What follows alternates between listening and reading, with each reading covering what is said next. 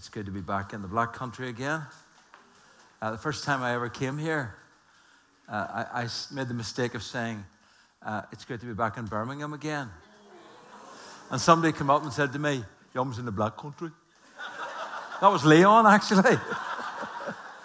so I've never made that mistake again. I love accents. I've uh, got a little, I think uh, actually you showed it, my little grandchildren, two of them come from Cambridge, and they're quite posh and uh, Char- Charlie's seven. But when he was five, he, he came in one day and he said, he said, Mummy, I- have I've heard God speak to me for the first time. And she said, well, What did he say? He said, Well, I was singing my hymns of praise while bouncing on the trampoline, and the Lord spoke to me. She said, But what did he say? And he said, He said, Bravo. really? I mean, the first thing God ever says to you is, Well done. It's pretty good, isn't it? Or American parlance, way to go. Bravo. Incredible. Uh, I'm going to I'm gonna talk to you uh, this morning, just set the first session, uh, on the subject of uh, courage and confusion, I call it. Let me set a little bit of a context.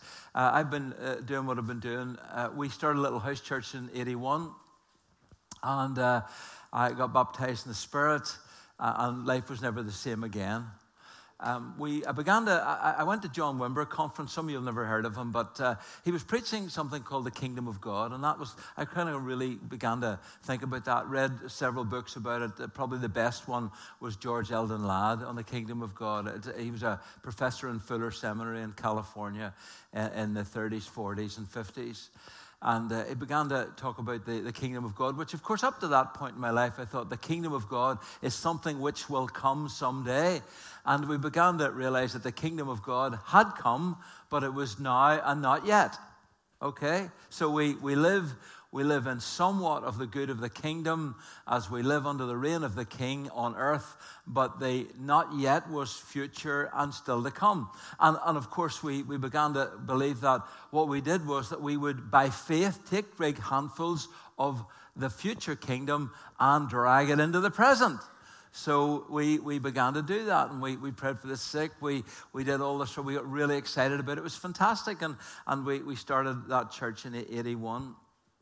And uh, uh, we, we bought a new building in 85. There were 75 of us. We paid 520,000. Interest rates were 17%. It's quite staggering, actually. And uh, most of us, uh, I was in my 30s, Priscilla, uh, when most of us were in our, were in our 20s. And a long way to, to sort of get the context, but uh, and we were on the crest of a wave. We had bought this building. It was incredible. God was moving. It was fantastic. And then Bill, one of our young men, 28, got cancer. And uh, it was cancer of the esophagus. Uh, he'd just been married a few months. And uh, of course, as a, as a church who were discovering about the kingdom of God, we, we had prayer meetings, we fasted, we prayed, we bound it out, we bound it, we loosed it, we cast it in, we cast it out. We did everything that we knew how to do. And uh, just before, uh, probably um, after a few months, two of the young men came to me out of the church and said, We believe Bill's going to be healed. I said, Well, that's fantastic. And they said, And the way he's going to be healed is that you have to say, declare publicly that he's going to be healed. And I said, Well, there's only two things wrong with that. Uh, number one, God hasn't said it to me. And number two, um, somehow I have to prepare the church for Bill's death if that happens. Now, what happened was, you probably guessed this Bill passed away. He'd been married 11 months. And I suppose we, we call this, we're calling this uh, building bigger people, the iGrow conference. And suddenly as a church, we had to grow up. We had to realize some really difficult things that we hadn't really considered before. They were always around us, but we conveniently ignored them. And I felt the Lord, you know, one of those moments when I, when I felt the Lord say, not these exact words, but it was speaking to people's Mondays, not just their Sundays. Let me read to you Matthew chapter 11, well known verses. Jesus said, uh, 28, Come to me, all you who are weary and are burdened, and I will give you rest. Take my yoke upon you and learn from me, for I am gentle and humble in heart, and you will find rest for your souls. For my yoke is easy and my burden is light. The, the yoke of a rabbit, Jesus was a traveling teacher.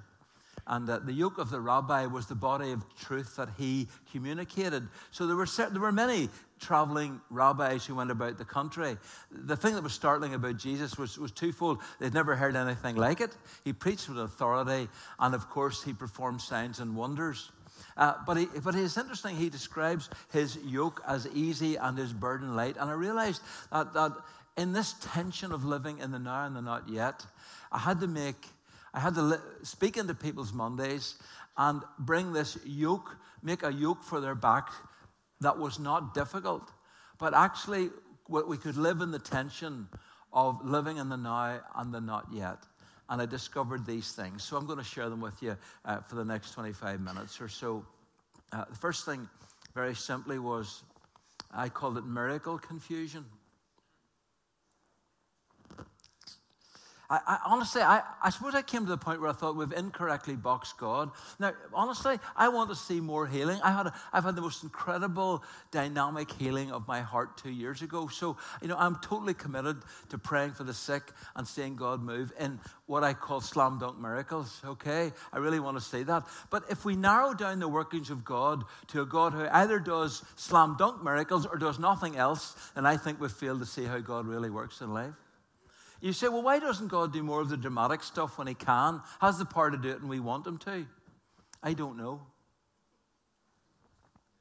Because what I discovered is this that miracles are happening all the time and all around us, but we just don't see them. I, I, think the miracle generally comes through people. When we raised that money, I, I kid you not, seriously, we, we, we didn't know how we were going to do it, but we felt we needed to get this money and, and build this. So, in the end of the day, a, a number of us remortgaged our houses and put the money into it. We sold our children's kidneys, which is it's not a great thing to do. Because you can't get that back again, which, you know, but you can live in one kidney. It's not a problem. And, uh, and, we, and, we, and we raised the money. We raised the money and we, pay, we never missed a payment. We went right through it. And, you know, the, the time that when we were, were just a few of us and we're trying to raise all this money, we suddenly, we, we'd, we'd been to India. Leon's going to the same place.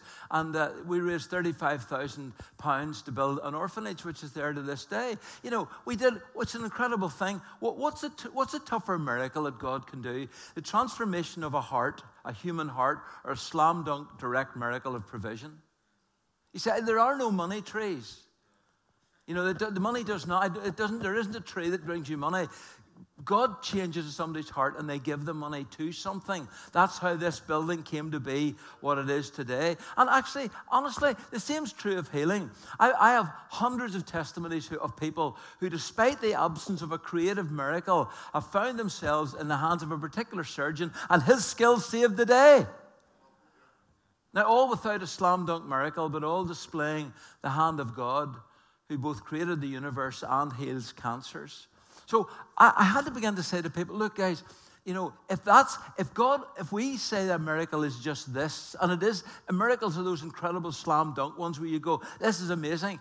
I said, open your eyes and see the miracles that God is doing around you. See a human heart in the, in the place that you work or your friends being changed bit by bit. It's God at work in their lives. I think miracles are happening all of the time. They're just not as obvious unless you've got eyes to see them. And so I believe that God wants us to live every day in a supernatural process that embraces all kind of ordinary things that are actually supernatural in nature and in impact. Open your eyes, folks. God's doing a miracle in this place. People are coming to Christ. You know, you're the hand of God bringing God's grace to this city. It's how God works. I had to speak into their Monday. Don't just look for the slam dunk, look for the positional miracles that God's doing all the time. Number, number, number two, um, and it's a, it's a strange one, but I had to do it. I called it a trouble-free life confusion. Prosperity is a strange animal. Isn't that, you know, I, I, the way I explain prosperity is that, that there's a, uh, God wants to bless you in order for you to be a blessing. Enough to meet your own needs and enough left over to touch the life of the world and meet the needs of other people. But there is a school of thought that says God wants to bless you means that nothing difficult or unpleasant will ever happen to you. Now, having had a young man who just died of cancer, that one was blown out of the water. The problem with our type of churches is you've got to pray for the sick and bury the dead. When C.S. Lewis's wife was going through cancer, let me read to you what he said. He said, We are not necessarily doubting God will do the best for us. We're just wondering how painful the best will turn out to be. It's very profound because sometimes we think it's going to be one particular thing, but God wants it to another, uh, uh, uh the other. Actually, God can sometimes send you into a land where there's a, a desert land where the riches are generally unseen, but in going through them, you create, God creates a, an inner prosperity of heart and mind. And what I've discovered is that God will stop at nothing to get your attention and to get you to change direction. God can often send a storm. And the problem is that when you're in continual material and physical prosperity, and God suddenly turns something, something wrong, it completely throws your world out of date. Speaking to your Monday, you will go out on Monday, and many of you will face things that none of us know anything about. You'll face situations in your work, you'll face relatives, you'll be, you'll be alongside uh, your family, and you'll go, This is not trouble, this is not a trouble free life. We cannot live in a world of no bruises, no hard knocks, no immense difficulties, no rebukes, no corrections, no mistakes, and no tensions. We don't live in that world. And somehow we've got to equip people to live in that, uh, to live in that world uh, of, of hard knocks. The, the problem is, and this is, this is I, I had to catch myself on because I, I saw that sometimes the preacher can be tempted by pragmatism. And we want to solve the problems of the people around us. So we preach a gospel not of grace, but of morality. And honestly, in our church, some people came along because they, they got great help with their children, they got great help with their marriage, their finances began to be sorted out, and they brought their, their, their friends back again. The problem is this without a painstaking work of establishing a changed worldview, some people's commitment to Christianity will only be as deep as their commitment to any other helpful product. And when that product stops being helpful, they'll dump it. Allegiance to something that makes your life easier to manage shouldn't be confused with genuine conversion. What is that? It's surrender to the God of the universe, Jesus Christ, the Lord. And so we lived in that incredible tension. We, can be, we must be careful when we're talking to people because we can say morality works, but, but only because it works in the long term. Did you understand? Say, what do you mean? Well, you see, if you, you decide to follow Christ, it, it, you, may, you may eventually not get promoted in your job because of the things that you say and, and your integrity. If you're a single person and you want to, you want to remain, you know, uh, ready for marriage and, and uh, you know, without having sex, that may cause you to be single for a long time.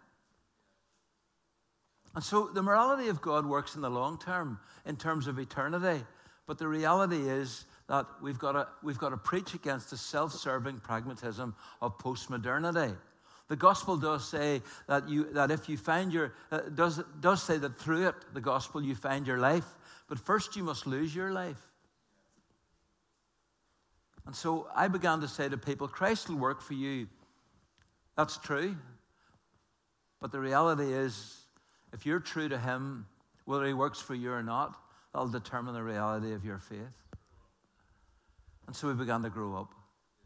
It's a really difficult choice sometimes, but we discovered that to become a, a Christian is not to get help for your agenda, but to take on a whole new agenda. What is that? The will of God. You obey Him because you owe Him your life, He is your creator. We began to grow up pretty quickly. In 1999, I had a I, I, I had uh, something called dengue fever. I've told the story before, but most of you won't remember. It's a daytime malaria, and it really uh, knocked me for six. And uh, it was a, a, year, the worst, probably the worst year of my life.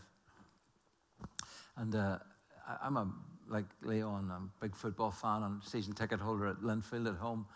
And I went, finally went back. And one of the downsides of dengue is that not only, not only do you have a physical illness for a while, six weeks, high temperatures, vomiting, etc., uh, that it, it, leads, it can lead to depression.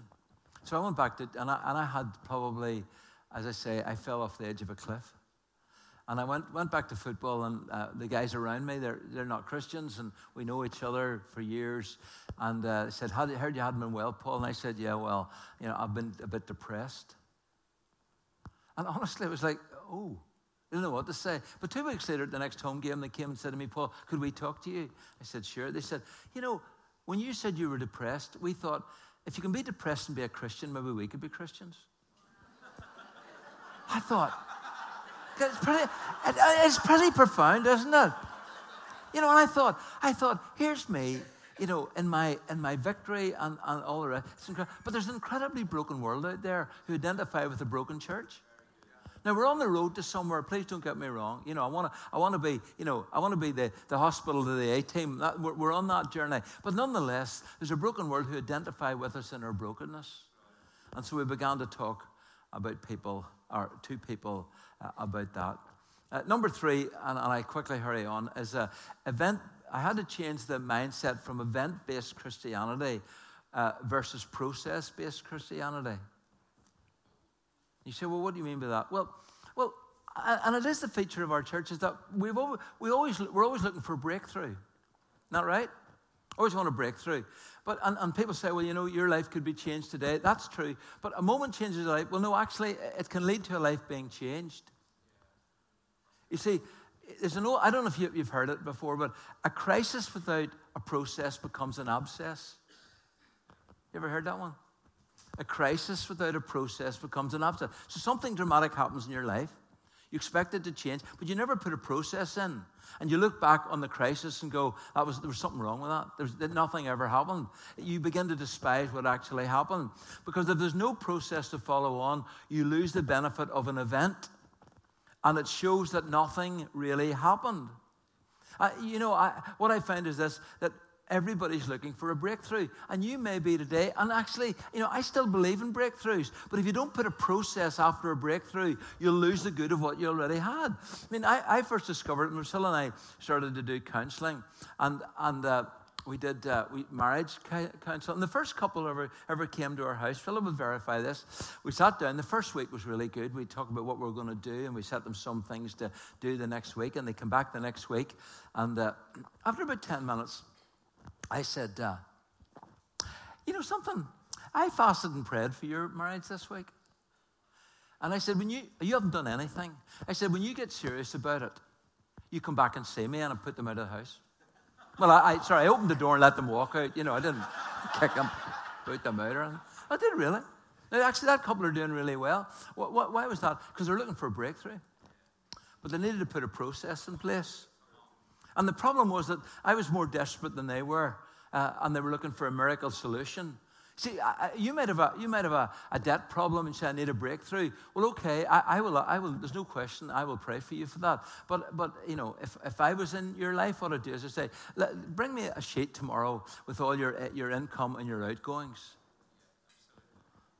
Hello? And we had to do that because we were always looking for a, an incredible uh, instant success. And the spirit of the age barely tolerates uh, slow moving progress. Most things don't happen in a day, but actually happen by what you do every day. Events can help you make a decision, but only a process will lead to a changed life. To keep the value of an event, start a process. John 6, the man at the pool of Bethesda, he, Bethesda, he said he'd been waiting for 38 years and he eventually got his, his event the stirring of the waters. But it's interesting what Jesus says at the second meeting. And, and to, to, put it in modern parlance, he says, See, you're well again. Now stop sinning, or something worse may happen to you. In other words, unless you follow through after your miraculous event with a new lifestyle and a new process, you may lose the benefit of the event. I don't know if you're looking for a breakthrough today. And if you get a breakthrough, fantastic. But please, put a process in place. It's going to follow up and get the very best out of the event that you've had, whatever that might look like. The other one that I had to do is two more, but I'm going to do. I'm just going to do uh, one of them uh, for time's sake, and it is. Um, I call it um, disintegrated anticipation confusion. Hello. You don't know what that is, sure you don't. Well, I'm just about to tell you it, it, it is a, you got, somebody, somebody actually made that up for me out of our church.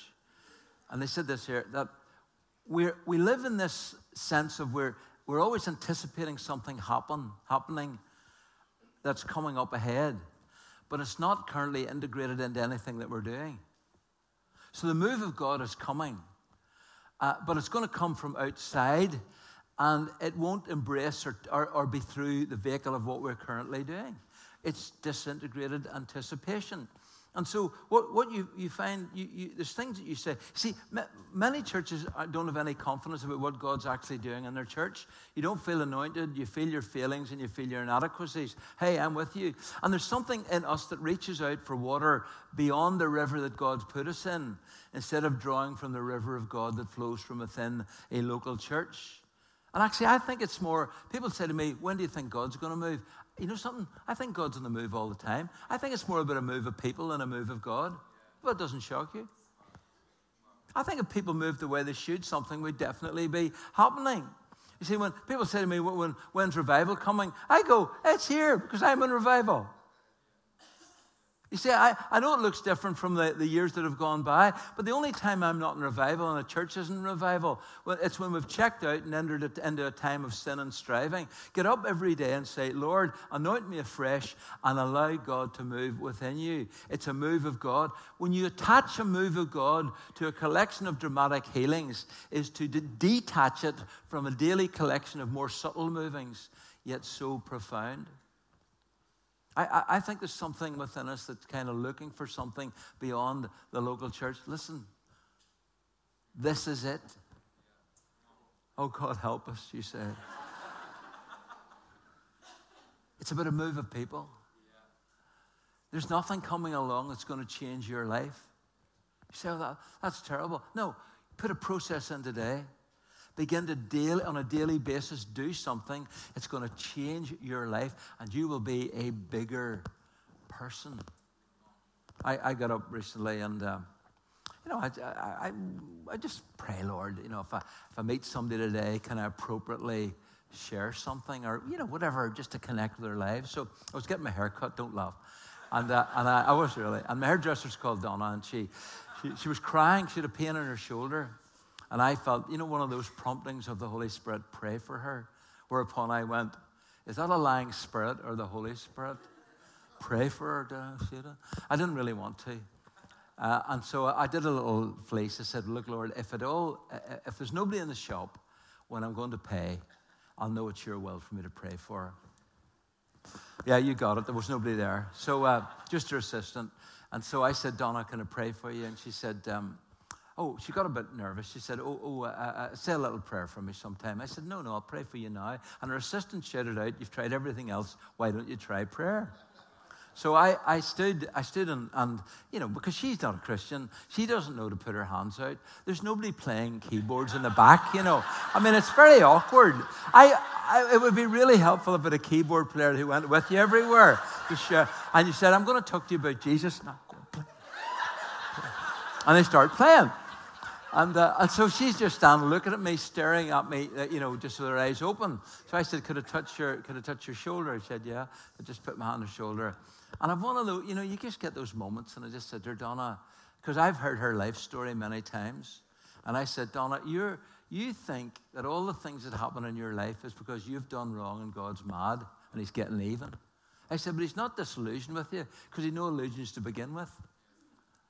I said, actually, God loves you. It's a thing that you don't know is how incredible. And of course, as I begin to just to talk to her, you know, I'm telling her, she starts to sob and break down and cry. And then she swore and said, You've made me cry. Yep, so and so. It was a precious moment. It was a really precious moment. now, I'd like to tell you, I'd like to tell you that, um, you know, she got down on her knees and accepted Jesus. She didn't, but you know something? It started a conversation with us. There's a, there's a connection there in taking her on, a, on a, telling the story and taking her on a journey. Something very powerful is happening. And the, the, the, problem, the problem is that I found that a lot of Christians have made such a gulf between the move of God and what they're actually doing is because somehow they don't feel worthy. And honestly, we need, to, we need to stand up and say, We are the people of God. I am who you say I am. Okay? Sometimes we've got to value what God is doing in our midst, and we've got to say we're going to take responsibility for it. As I, as I close out now, I'm ready to, ready to finish. Um, I've, a, I have a couple more points, but um, I'll, not, I'll do them some other time, okay? Um, I, I, it's, it's, a bit, it's a bit of a heavy one to start a session. You're supposed to start it with a, you know, let's, let's all do it. But if we're going to grow up and touch the 21st century, we've got to see that miracles are happening all around us. That we can't have a trouble free life. That we, we, don't, we don't live in a world uh, of disintegrated anticipation. The move of God is happening in this place. The move of God's happening in your local church. It's about a move of people, not necessarily a move of God. And, and honestly, I, I, we've, got to put, we've got to put things in place and we're going to change things. There's, a, there's an incredible, incredible power of having an event in your life, but the event has to lead on to something happening on what you do every day, or you will ultimately despise the event. And finally, this whole thing of God moving, God doing something in our midst. I'm, I'm absolutely convinced that if we're going to grow up and be mature Christians, sometimes we live, remember, in the now and the not yet. We, we desperately long for more of the not yet, don't we? But we live in Monday morning, the now. And that's where we are. And we've got to find God, communicate Christ to men and women in that arena. Otherwise, our gospel becomes unattainable to the most of the church. So I'm going to pray, and then we're going to take, uh, Leon, are you going to come up and then, okay, give instructions. Father, we want to thank you, uh, Lord, that you're always in the business of bringing your people and your children to maturity. Uh, Father, that challenges some of the things that we often hold uh, really dear and we, we really feel precious about. But Father, we pray that this weekend will be about growing bigger people. Lord, as we're exposed, Lord, to uh, the Word of God today, Lord, hearing you speak to us through the prophetic word, Lord, hearing about how we can touch the lives, change the lives of men and women and young people across this land, that we will be a people, Father, who'll stand up and say, Lord, there's a move of God going on, and it begins here. In Jesus' name, amen.